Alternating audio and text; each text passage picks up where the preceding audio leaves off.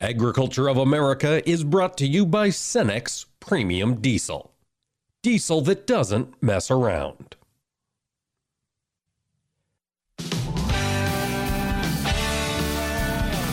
Informing America's farmers and ranchers. This is AOA, produced by the American Ag Radio Network. Now, here's your host, Mike Pearson. Hello, folks, and thanks for tuning in to AOA. Looking at the world of agriculture today, we continue to see volatility in the markets. Grains are sharply higher on this Thursday, with wheat still leading the charge. Those front months up 75 and 62 cents, respectively. We'll discuss that in a little more detail with Dale Durchholz of Grain Cycles in segment two. In segment three, we're going to take a look at the carbon programs and carbon markets that are available out there right now. Adam Kramer of Consus, he's an agronomist there. He's been working with these programs. He's going to give us an update now that we've had a few years to see how they function in practice. And at the end of the show, we're going to talk with Josh Linville, StoneX Fertilizer Director. Obviously, the fertilizer market has been in the news with this action in Ukraine. Josh will give us an update on how things look supply chain wise as we head towards this spring. But before we get into all of that, we are going to talk with Dr. Michael Dykes. He's the president and CEO of the International Dairy Foods Association. USDA is looking ahead to school lunches as students return full time to the classroom. Michael, what are they thinking about at USDA? Are there any major changes that they are looking at as these uh, new lunch proposals are coming out? Oh, Mike, one of the things that uh, we at IDFA are working on is the school lunch program as it relates to flavored milk, uh, low fat flavored milk. There's been some confusion in the schools since the Obama administration had gone to uh, no, no fat, uh, fat free milk, uh, flavored milk for schools. Uh, the Trump administration changed that, but there's been some confusion about that within the school system. So in February, the USDA uh, updated the policy and made it clear that schools can continue to serve low-fat flavored milk in the schools. And so we're working with the school systems around the country to make sure that they all know that that's the case now. Uh, and we've done a, a survey on that amongst voters, and we're finding that about 90% of the New York City voters with children in public schools want the meals in public schools to be healthy and about the same percentage, 90% in New York City, uh, 85% nationwide, want low-fat flavored milk to be a school option uh, in the in the school months program. Michael, I couldn't help but notice that emphasis on New York City in this poll and New York voters more broadly. I know with Eric Adams, the new mayor of New York City, has announced that Fridays will be vegan lunch days at uh, New York City schools. Was that part of the thinking behind launching this poll? Well, it, it was. He had also said uh, he was thinking about banning flavored milk in schools. He has not done that. A low-fat flavored milk is still in, uh, in the schools, even on the vegan Fridays that he implemented in, in uh, February. Uh, so we are putting forward information to him, to the governor, and to the state legislature in Albany uh, that banning uh, flavored milk in schools is a bad idea. We have seen in LA, for example, they did that, and what they find is students uh, don't participate in the meal program and they waste a lot of food because the milk doesn't taste well. So LA reversed their position, and what we're finding also is New York City has about 80,000 fewer students on the meal plan. So they need to be looking at things to get greater participation in the school lunch program rather than less, because we also know that for many children, the school lunch is the healthiest meal of their entire day. Yeah, that's the truth. This is food that's available. It's got to be nutritious. And importantly, it's got to be edible. The students have to eat it. I remember chocolate milk in our lunchrooms when I was a, a, a tyke and in high school. And that was one of the highlights of my day, Michael. And I'm sure that's true for a lot of students across the country. As we think about the USDA turning their focus back to school lunches, Michael, is there are there any big trick chains? Eh, excuse me. Are there any big ideas that are percolating in the USDA that you think our audience needs to be aware of? As it relates to school school meals. Uh, yeah, school meals. Now that we're looking ahead a little bit longer term, students are back in session. It's a new administration in DC. Is anything big changing? Well, we, we just think uh, the school meals is a massive uh, undertaking with all the the school nutrition association, all the cafeterias across the country. We just need we we believe uh, USDA's new policy affirming the low fat flavored milk. We need to get that information out far and wide that parents and we've seen the role of parents in schools and decisions about school.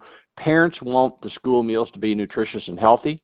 Parents want low fat flavored milk in the school meals, and we know that low fat flavored milk has 13 essential vit- vitamins and minerals uh, and nutrients that children need for growth, development, healthy immune functions, and just their overall wellness. And that the school meal is the healthiest and most significant part of a healthy diet for many, many, many children.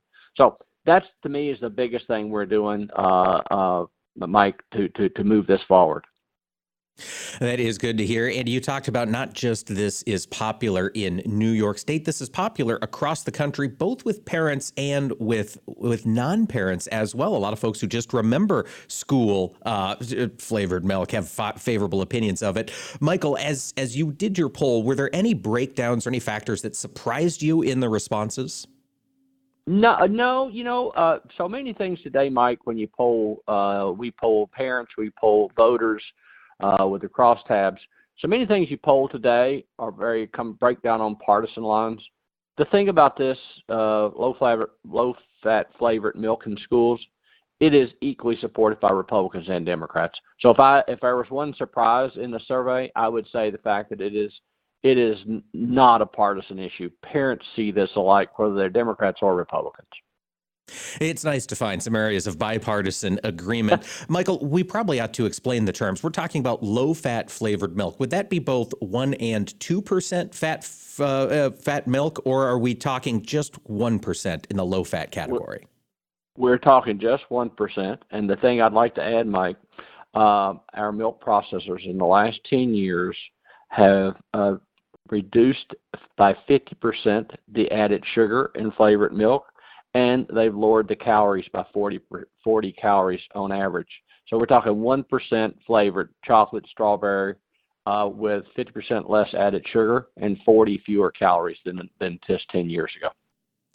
That is really impressive. As I look at the broader uh, U.S. ecosystem, there has been a big push towards whole milk, towards utilizing butter, really embracing the fat content in a lot of dairy foods. Michael, is there any opportunity for that to push its way farther into school lunches? Well, there's talk about that in Congress, uh, and I think uh, we are working across the dairy industry. Uh, we're encouraging the checkoffs to do more on the education on health and wellness around dairy products. Uh, we're going to be working with the coalition on the upcoming dietary guidelines to see if we can't get that uh, fat requirements raised. Because the very point you're making, we've seen an uptick in consumption of whole, 2% in whole milk. Uh, and I think the basic reason for that, Mike, is uh, it's tastier. People enjoy it. And we know health uh, and wellness is a big attribute that consumers are looking for. And we know milk and dairy products meet that need. They certainly do, and I love that whole milk, love that flavor. Big thanks to Michael Dykes, President CEO of the International Dairy Foods Association. Michael, thanks for joining us. Thanks for having me, Mike. And folks, stick around when we return. Dale Durchholz of Grain Cycles will look at these markets.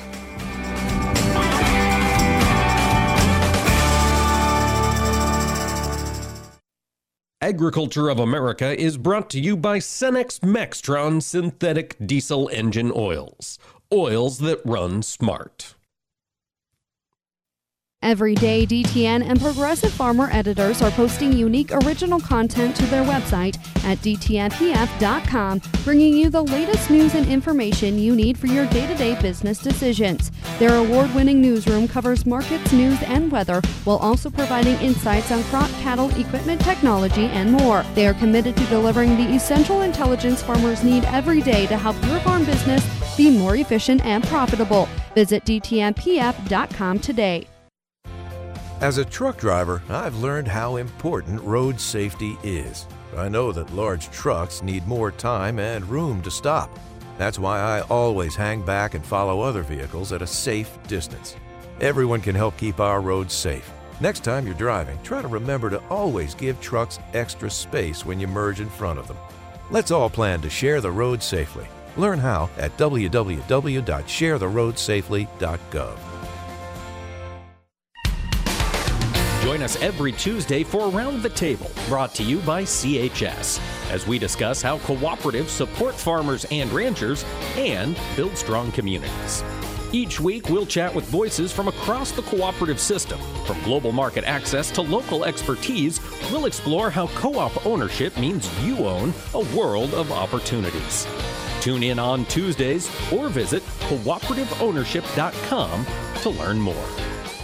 Heading to Commodity Classic in New Orleans this year? Be sure to stop by the UPL booth to talk with their crop specialists. We also have some exciting news we'll be unveiling that you won't want to miss. Mike Pearson of Agriculture of America will be broadcasting live from the UPL booth on Thursday, March 10th from 9 to 10 a.m. Stop by booth 5320 or listen live at 9 a.m. on the Agriculture of America radio network. We look forward to seeing you at this year's Commodity Classic in New Orleans. 54. So basically, it's too late to start saving for retirement, right? Not right. Starting to save, even in your 50s, can really make a difference. Well, right now, saving seems hard to wrap my head around. Plus, with the way this year's been going.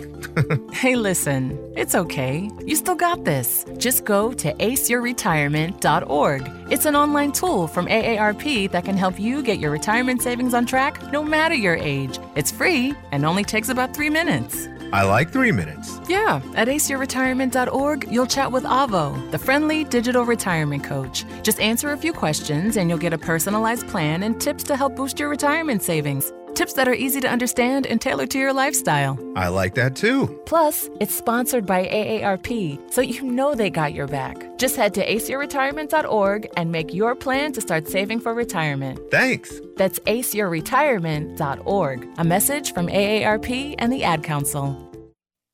Agriculture of America is brought to you by Cenex Premium Diesel. Diesel that doesn't mess around.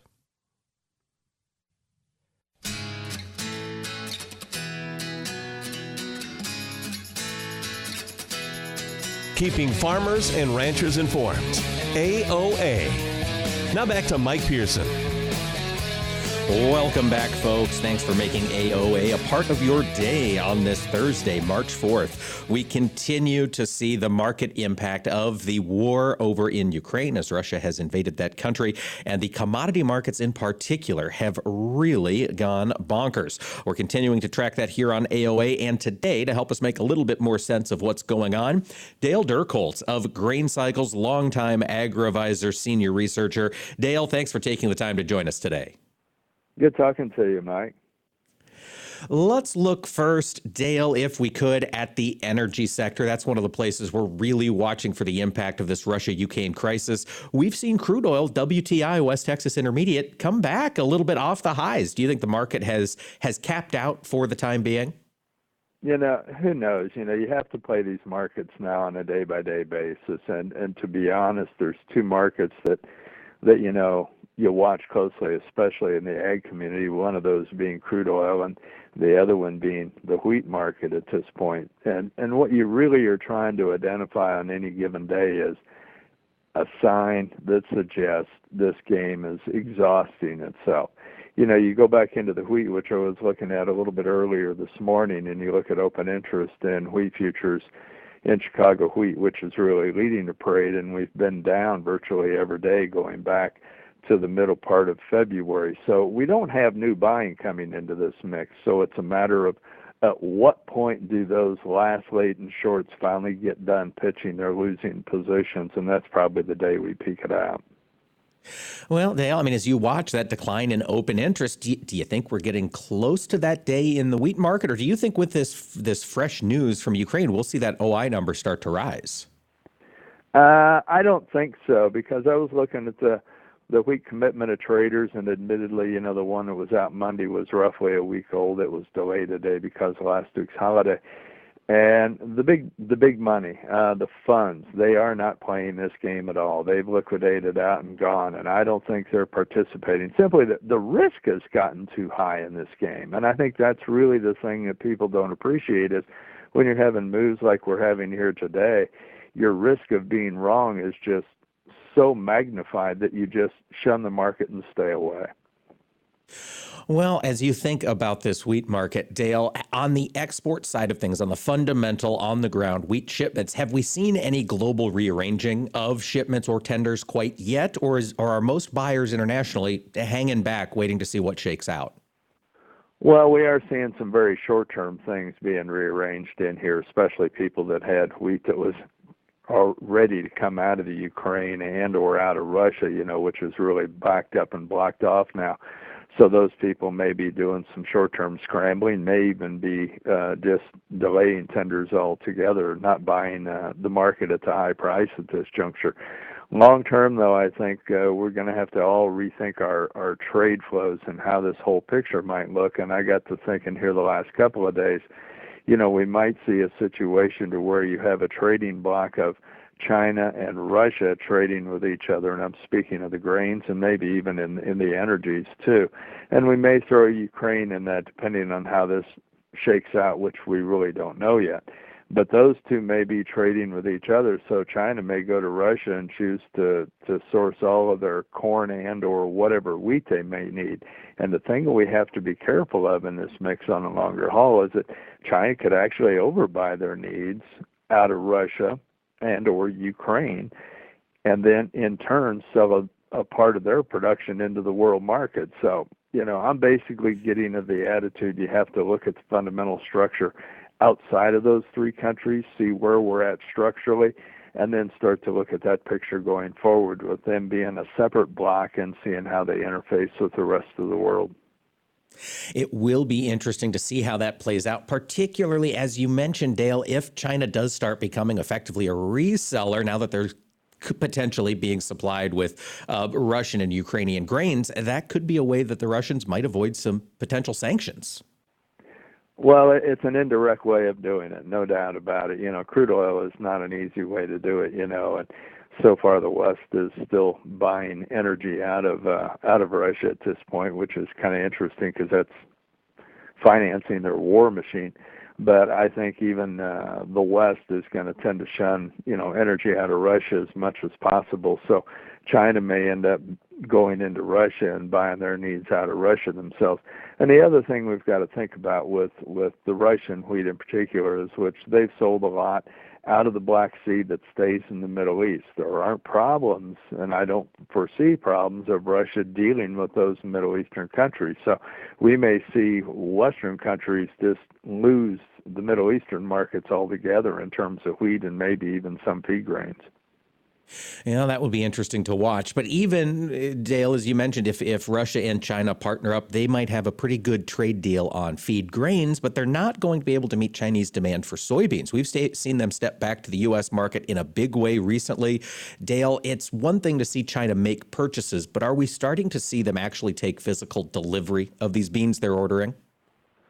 Well, you've noticed, you know, the bulk of the purchases of recent anyway seem to be more focused into the new crop, and you know, they're going to need to have beans out of the U.S. come the beginning of our new crop year because they're a big importer of U.S.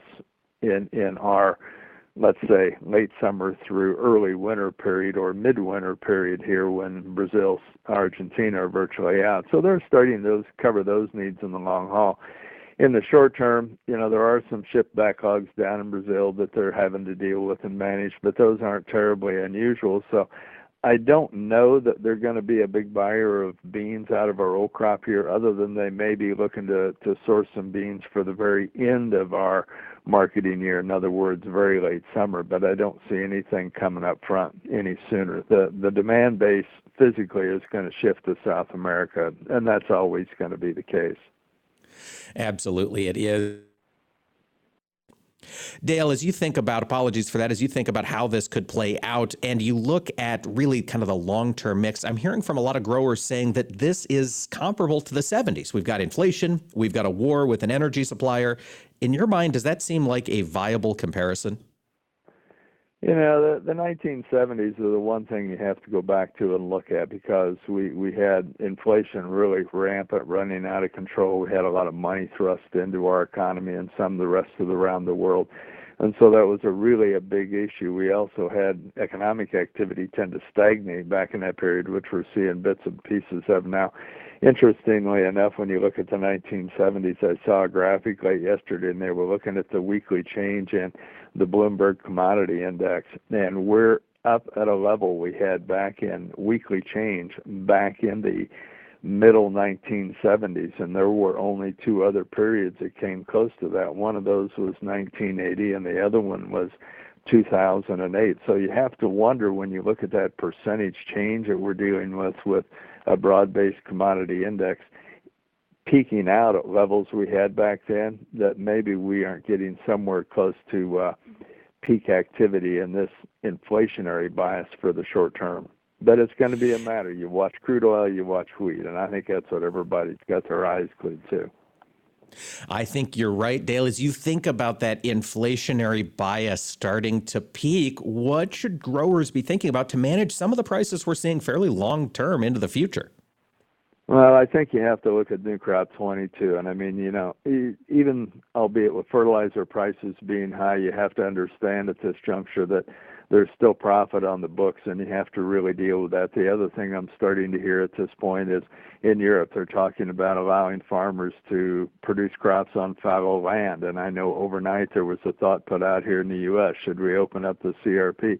Those are always risk factors you have to deal with. So producers themselves have to understand there is downside risk in this game as well as upside potential, and you have to manage that downside risk going beyond uh, the crop we'll produce this fall and looking on to 23, there are just so many unknowns out there. I wouldn't say not to start tiptoeing in and pricing some of that 23 production that, that you have scheduled out there. But I think at this point you go slow until we see some kind of identifiable peak in the markets in the short term on those 23. But 22, I think you have to start getting po- profits guaranteed at this point. All right, get them locked in, but stay nimble. Sounds like the message here. Dale Durchholz of Grain Cycles, thanks for joining us today. Good talking to you, Mike. And folks, stick around. We'll be talking to Adam Kramer, a Consus agronomist, about carbon markets when we return. Stay with us on AOA.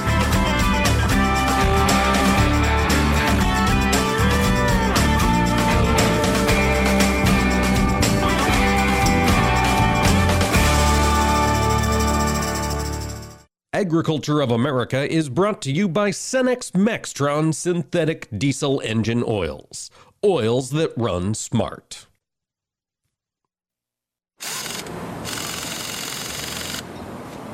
Oh, nice engine. Uh, supercharged? Yep. High porosity and aggregates?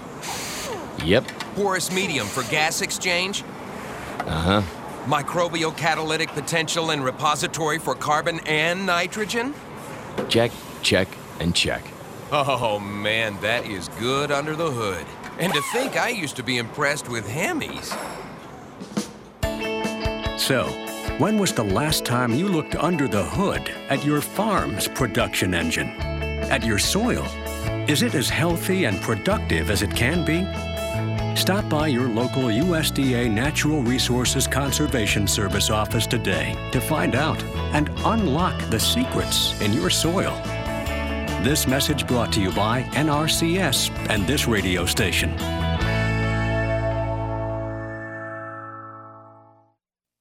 You're listening to AOA for the American Ag Network. I'm Jesse Allen reporting. Well, as we take a look at the grain and livestock markets, we see grains pushing higher once again, led by the wheat markets. A little bit of spread trading going on in quartered soybeans between the old crop and new crop, but we are mostly higher. Livestock are turning mostly lower here as we work through our morning trade. Weekly export sales and shipments. We saw old crop export sales were down a bit from a week ago, especially on the corn side. We were weaker. Japan was the um, biggest buyer for new crop corn. Another big week of soybean sales, 2.24 million metric tons, mostly in the new crop, which were almost all to China. Unknown and Egypt were the top buyers of old crop beans. And we also saw on the daily export wire more soybean sales to China, 132,000 metric tons. And we also saw 337,000 metric tons of corn to unknown destinations. Of the soybean total, 66,000 of that is for old crop, the rest is for new crop, while the corn delivery is all for old crop. As we take a look at numbers, May corn up 13 and a half, 738 and a half. December new crop corn, that is up three and a half, 612 and three quarters. May soybeans up 11, 1674. November beans up nine and a half at 1462. May bean meal up nine dollars a ton, 457. May bean oil up down 67 points, now 75.20. March Chicago wheat up 91 and a half, 1150. May up 75, 1134. March Kansas City wheat up 41, 11 14 and a half. May up 56, 11 31 and a quarter. Minneapolis spring wheat for March currently up 60 and three quarters at 11 20. April hogs down 45, 105 85. March feeder cattle down 162, 156 67. April live cattle down 97, 139 12. Crude oil down 53 cents at 110.07. This is AOA. I'm Jesse Allen reporting. You are not your diagnosis. A medical chart is not your identity. And vision loss does not define you. Your drive shows who you are. And you are not alone. Because we are driven too. To be a beacon of strength, a champion of courage, an advocate for hope. You are not alone. Because we are stronger together. We drive the research for the cures we are finding. We're fighting macular degeneration, retinitis pigmentosa, Usher syndrome, and the entire spectrum of blinding retinal diseases. We fund. We fight. We, we win. win. We we we we are, are the foundation, foundation fighting, fighting blindness. blindness. Together, we are fighting blindness. Join the fight at fightingblindness.org. Agriculture of America is brought to you by Cenex Premium Diesel. Diesel that doesn't mess around.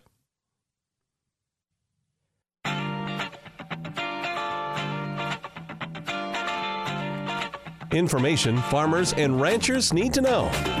AOA. Now back to Mike Pearson.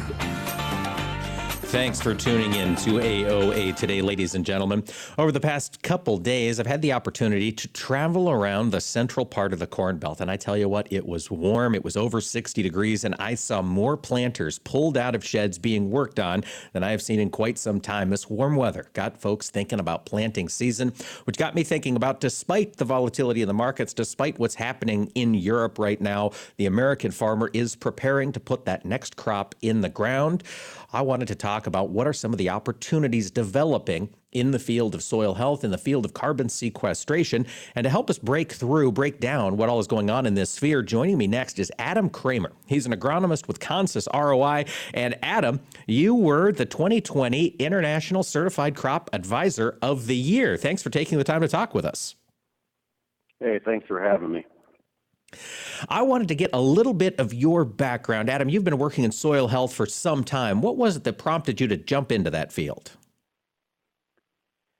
Well, I grew up on a farm in southwest Iowa. Now I'm working all over the place, but we live and work in the driftless area uh, now in southwest Wisconsin. So uh, I went to school at Iowa State, and I have, I think, the typical story of most farm kids that grew up in Iowa and went to Iowa State until maybe a few years ago. I kept to myself and did my job, and we've been really fortunate to surround ourselves with good people, and they've helped promote the work we do. Um, if you live and work in the driftless area, it's top of mind that these things are going to be uh, important. We we're right near the confluence of the Wisconsin and Mississippi River, and so our work is right at ground zero. Um, I've been a hands in the dirt guy my whole life. You know, if I'm growing pumpkins, I want to grow the biggest pumpkin. And if I'm growing soybeans, well, you know, I want to make good yields and high returns. But there's a natural curiosity in how things work, and that's driven me into some spaces I don't think um, at one time were were probably even possible. Well, and I think that's what I want to talk to you about, Adam. Specifically, over the past several years, as we think about soil health. It has gotten a lot of headlines. We've seen the spotlight both from the federal government turn towards soil health, and we've seen state governments and, and other non governmental organizations looking at soil health and looking at how we can improve it across the Corn Belt. I know you've been very active in that space have you seen growers get more interested in soil health here over the past couple years as this conversation about carbon sequestration has ramped up? Oh, definitely, yes. I mean, more people are interested in what this all means than ever before. I think there's also a, a fear that if you don't jump in right away, you'll miss out. And I don't believe that's the case. Uh, to do this right is the most important thing for me. And I think farmers should be careful what they sign up for and, and how long the commitment is. You know, we're in the carbon space, especially, we're talking about a closed market. Uh, so there aren't the same transparencies and standards you'd expect uh, with an open market. And so today I've not yet signed up. Uh, we have some demonstration farms and, uh, you know, I farm myself too. And demand is higher for offsets than we have a supply. So it's an exciting time to be in this space. But our industry is only just beginning to understand what all that is. And I'd remind everyone that the carbon conversation is much larger than agriculture. Uh, it doesn't look like a farmer can access buyers directly uh, yet. So if you're going to sell carbon, you're going to be working with a company or a group that is piling up acres and has relationships with those buyers, and hence you have this exchange. So that's really as simple as it is uh, to me. Although I think there are some offerings out there making it seem much more complex. And for now, I'm trying to help folks understand what farming practices are best for a net zero carbon footprint and we need to begin adjusting the production plan and preparing for what is yet to materialize in that space. And we're confident this is going to be a common practice in the near future. Well, and I think I'm hearing that uh, that confidence reflected from a lot of growers I talk to, but it's it's it's reflected with a little bit of concern. Adam, right now there are some premiums out there to attempt some of these things to work on some new practices in your farm. But if it becomes commonplace, I've got to imagine those premiums are probably going to fall away. So I would think a big part of your job is working with farmers to make these moves that make sense given the market today and longer term as well, aren't they? Well, again, uh, I'm pragmatic in my approach to all this. I mean, in very basic terms, carbon sequestration is adding biomass and discontinuing tillage. So implementing green cover, planting into that cover, and extending crop rotation speeds the process up. Uh, I was speaking at the NICC Soil Health Workshop a couple weeks back, and Jay Fuhrer uh, spoke in front of me, and his presentation is a great presentation called uh, Farm Forever. And I'm like a lot of farmers in the fact that I too want to farm forever. Uh, even after I'm gone, my legacy is in that land. But if I'm going to farm forever, I'd better be profitable or I'm not farming for very long. So as we marry these ideas of soil health and financial outcomes, we need to have a playbook that we can turn to in getting it done. And that's what we focus on the most. Uh, we want to do the right things on time and the successful outcomes are going to happen. And that's the beauty of it to me is that environmentally sound practices are agronomically sound practices. It's a win-win because as we improve our soil health, we realize greater returns.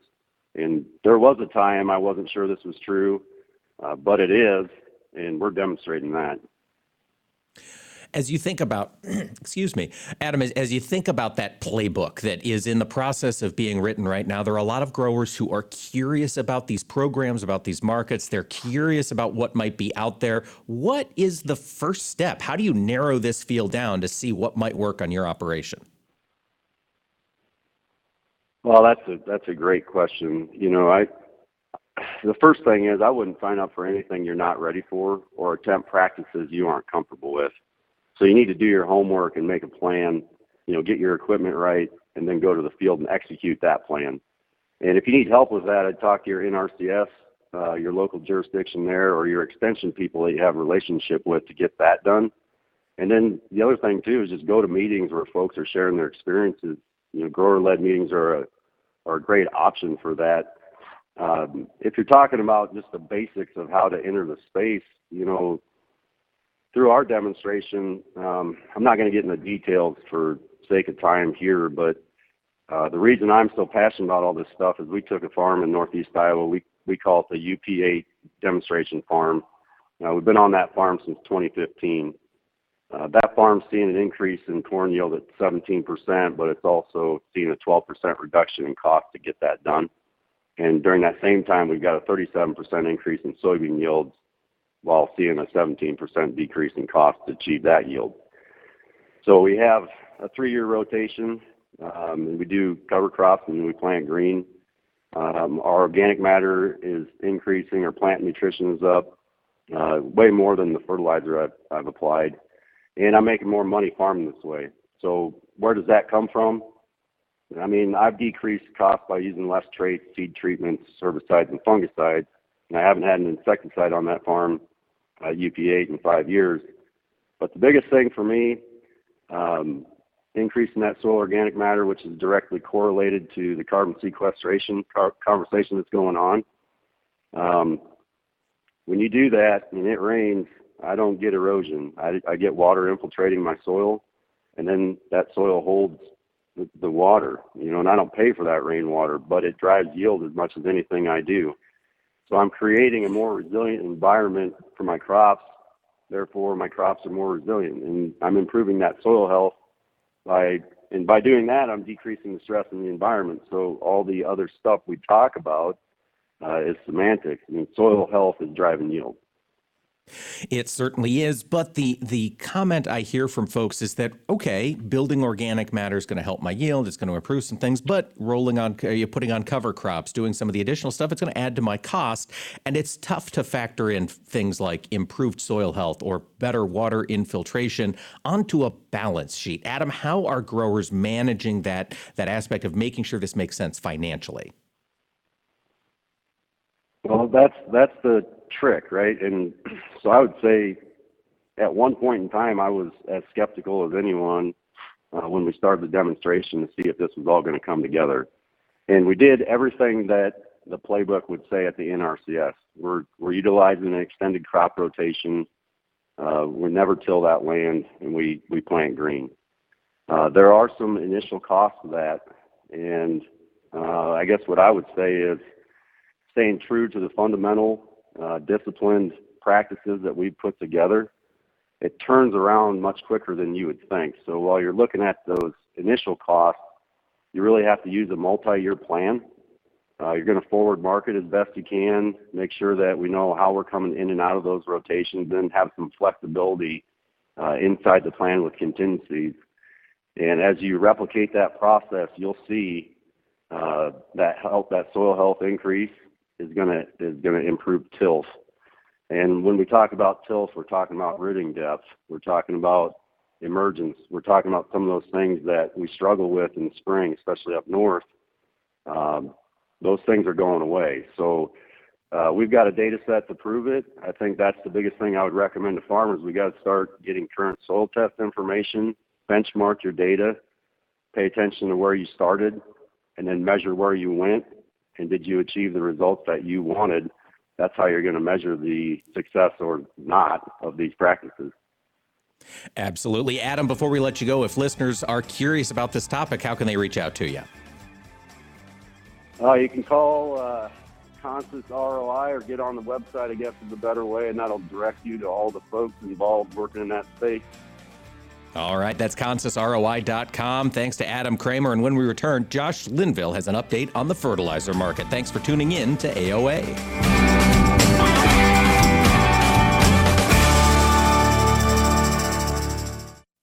Agriculture of America is brought to you by Cenex Premium Diesel. Diesel that doesn't mess around. I'll take dig a little, learn a lot for 30 bushels. Soft and crumbly. Tom. How does healthy soil feel to the touch? Correct. Dig a little for 40 bushels. Sweet and earthy. Tom. What does healthy soil smell like? Yes. Go again. Dig a little for 50 bushels. Dark, porous, and alive. Tom. What does healthy soil look like? You win. Understanding the basics and benefits of healthy soil can make your farm a winner too, through lower input costs, better yields, and drought protection, which can lead to a healthier bottom line for your business. Contact your local Natural Resources Conservation Service office today to find out how you can unlock the secrets in your soil. This message brought to you by USDA's Natural Resources Conservation Service and this radio station. As an organ donor, your story doesn't have to end. the good in you can live on. In fact, you could save up to eight lives with your gifts.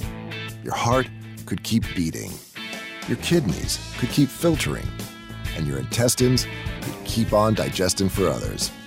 And that's not all. You can improve the lives of 50 more people as an eye and tissue donor, restoring sight and health. And you're not just helping out the person receiving the transplant, you're touching whole families with your life saving gift. Register in minutes. Just go to organdonor.gov. You'll be happy you did. And just maybe, someone else will be happy too. Sign up today. Go to organdonor.gov. It saves lives. U.S. Department of Health and Human Services, Health Resources and Services Administration. Considering an online pharmacy? Explore BeSafeRx to find useful information and resources to help you purchase medicines safely online. A safe online pharmacy requires a doctor's prescription, has an address in the United States, has a licensed pharmacist, and is licensed by a state pharmacy board.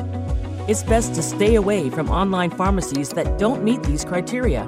Discover more helpful tips and resources at BeSafeRx. Go to fda.gov slash BeSafeRx.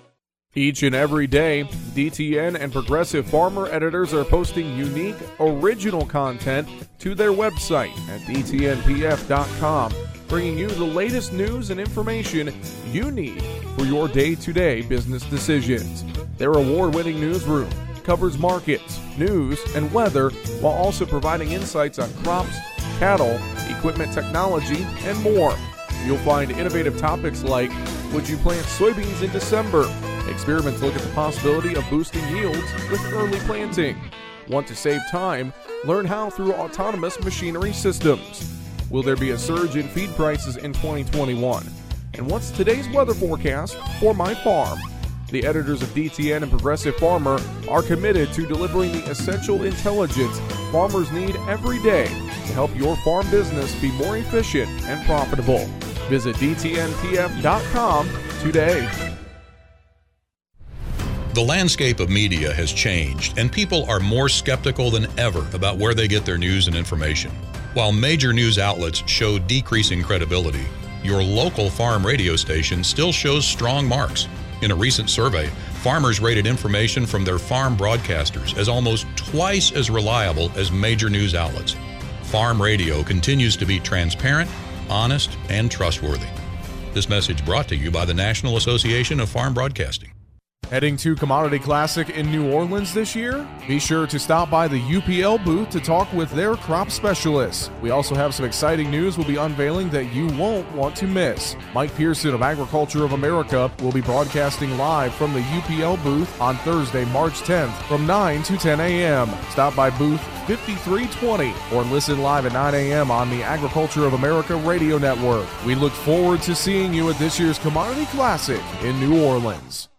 Hey, wouldn't it be great if life came with a remote control? You know, you could hit pause when you needed to, or hit rewind, like that time you knocked down that wasp's nest. Uh oh. Well, life doesn't always give you time to change the outcome, but prediabetes does. With early diagnosis and a few healthy changes, you can stop prediabetes before it leads to type 2 diabetes. To learn your risk, take the one minute test today at doihaveprediabetes.org. Brought to you by the Ad Council and its prediabetes awareness partners.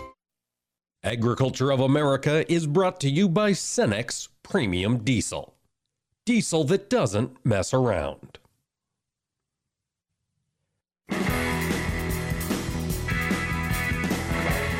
Information farmers and ranchers need to know.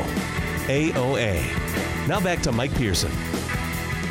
Welcome back to AOA, ladies and gentlemen. Thanks for tuning in to the show today. We've been discussing the market volatility. It's in the grains, it's in the energies, and it's in fertilizer. Josh Linville, the StoneX Director of Fertilizer, joins us today. And Josh, I can't imagine you have been sleeping very well with all the moves happening in your industry. Yeah, at this point, I think uh, sleep is what is that's what other industries get to do. That's not for us. well, it has been crazy. Let's talk a little bit about urea prices. Last time we spoke, they were moderating a little bit at the Gulf with this fighting in Ukraine. Has that changed? Uh, tremendously. Uh, several weeks ago, of course, the trend, you know, it had, uh, it kind of slowed down, and we were actually starting to see some weakness out there, some decent weakness from time to time. But yeah, uh, this Russia conflict has obviously thrown everything into turmoil. Uh, the market is very, very focused on what's going on over there. Russia's a major player. Uh, they're a big exporter of all the fertilizers, and for urea, they account for about 14% of the global export trade you know, we're hearing about vessels that are getting hit by missiles in the Black Sea. That's a major hit as far as uh, transportation goes. China, which is about 10% of the global export market, still is not changing their mode of not exporting. So we're talking about right now losing a quarter of the total urea export trade around the world. Josh, we heard heading into this season that that we already had enough tons of urea on our shores. Is is that still the case? Are we covered heading into spring planting? I mean, on the big picture? We're not covered, but we're very, very well into it. So actually, we're ahead of schedule, and that's something that was actually leading to a lot of this weakness that we had been seeing several weeks ago. And thank goodness that we are because we'd be in a whole world of hurt right now that we couldn't even imagine if that wasn't the case. But we still got quite a bit that we need to bring in. Uh, we've got expectations that you know March could be five six hundred thousand ton. We still think we need to bring in another uh, 1.25 million ton April May and then June's usually a toss month, a couple hundred thousand there. So we still got tons that need to come in, and a lot of the market had gotten to thinking, hey, that'll come, that's a piece of cake. Well, normally it would, but there's nothing normal about what we're living through right now. No, there isn't, Josh. And as you think about the fertilizers most likely to be impacted, the one I, I, continue reading about with regard to Russia and Ukraine is potash. How big of an issue is this war going to be for potash supplies globally, both in 22 and looking ahead to 23? Yep, and because when we look at that, we have to look at it not only from the perspective of Russia, but then we have to start throwing Belarus into the mix. Uh, you know, those two have been working very closely with each other, uh, and Belarus is starting to see more more sanctions. They're getting cut off from the world as well. Russia accounts for almost 20% of the global operating capacity of potash. And then you look at Belarus, they're sitting at 15. Again, we're talking a quarter of the production around the world sits in that little area. And is it just completely locked down right now? I know I understand at least that Belarus isn't able to export any of their potash supplies at the moment. I imagine sanctions on Russia are going to keep those locked up for the foreseeable future. I think so. It's that's the one thing that surprised me. I will say I will readily admit I was wrong. I I didn't think the sanctions would have that much of an effect on it, but the world has come together in a way I didn't think we'd ever see again, and they are shutting them down. I think it'd be very very hard for uh, Russia to find a place to export their product today. With that being the case, really the the unity of the global governments in these sanctions, Josh, does this make you concerned about fertilizer supply globally long term? I mean, once these things shut down, I've got to imagine it's a bit of a trick to get fertilizer production cranked back up.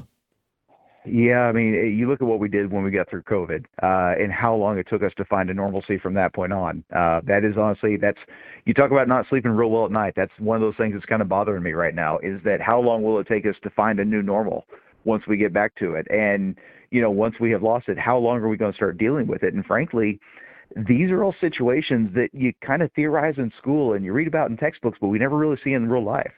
We are living through a kind of an example you might have used to do in a test back in the day. This is this is I want to say interesting, but gosh dang it, if you're a buyer of fertilizer, you sure don't want to hear interesting. You want other uh, terms used on it. Yeah, that's the truth. May you live in interesting times is an Irish curse, I believe, and, and we are certainly in interesting times. Josh, the other concern European fertilizer production, natural gas prices continue to spike. So not only could we lose production out of Russia and Ukraine, are you expecting to see uh, European production drop off too with the rise in energy prices?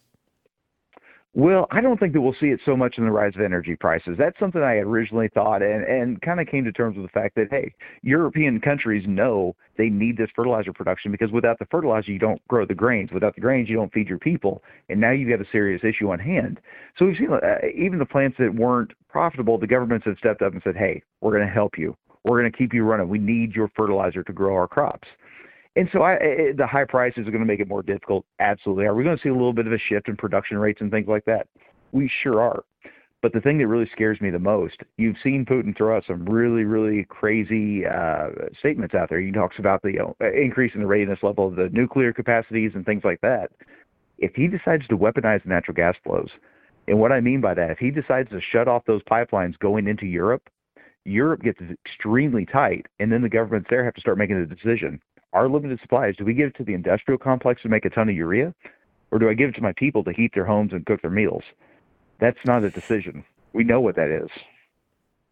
Right. There's really only one winner in that case, especially with winter still in place. Josh, before we let you go, we've heard a lot about China shutting off exports. With the Olympics behind us and all this global turmoil, is there anticipation that China might reopen their fertilizer exports uh, eventually?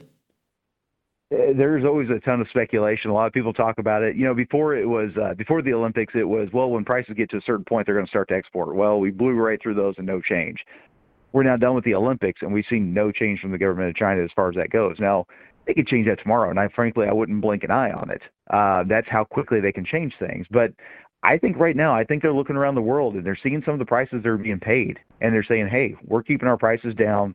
We're keeping plenty of product for our farmers, and we're making sure we grow our crops." I, at this point in time, maybe I'll wake up tomorrow morning and be a little bit differently. But as of right now, when I look at it, I'm more worried about them extending it past June rather than stopping it early. All right. It looks like that uncertainty is going to continue in fertilizer. Thanks to Josh Linville StoneX, Director of Fertilizer, for joining us today. Yes, sir. And folks, tomorrow on AOA, we will continue talking about ag, and we're going to talk about some pressure on McDonald's to eliminate gestation stalls. Tune in tomorrow to AOA.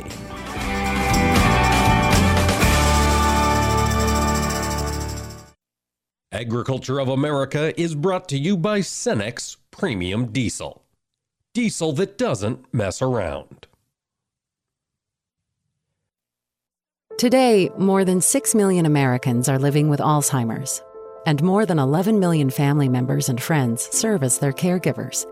While researchers are working tirelessly to end Alzheimer's and all other dementia, the number of people living with Alzheimer's is expected to more than double by 2050.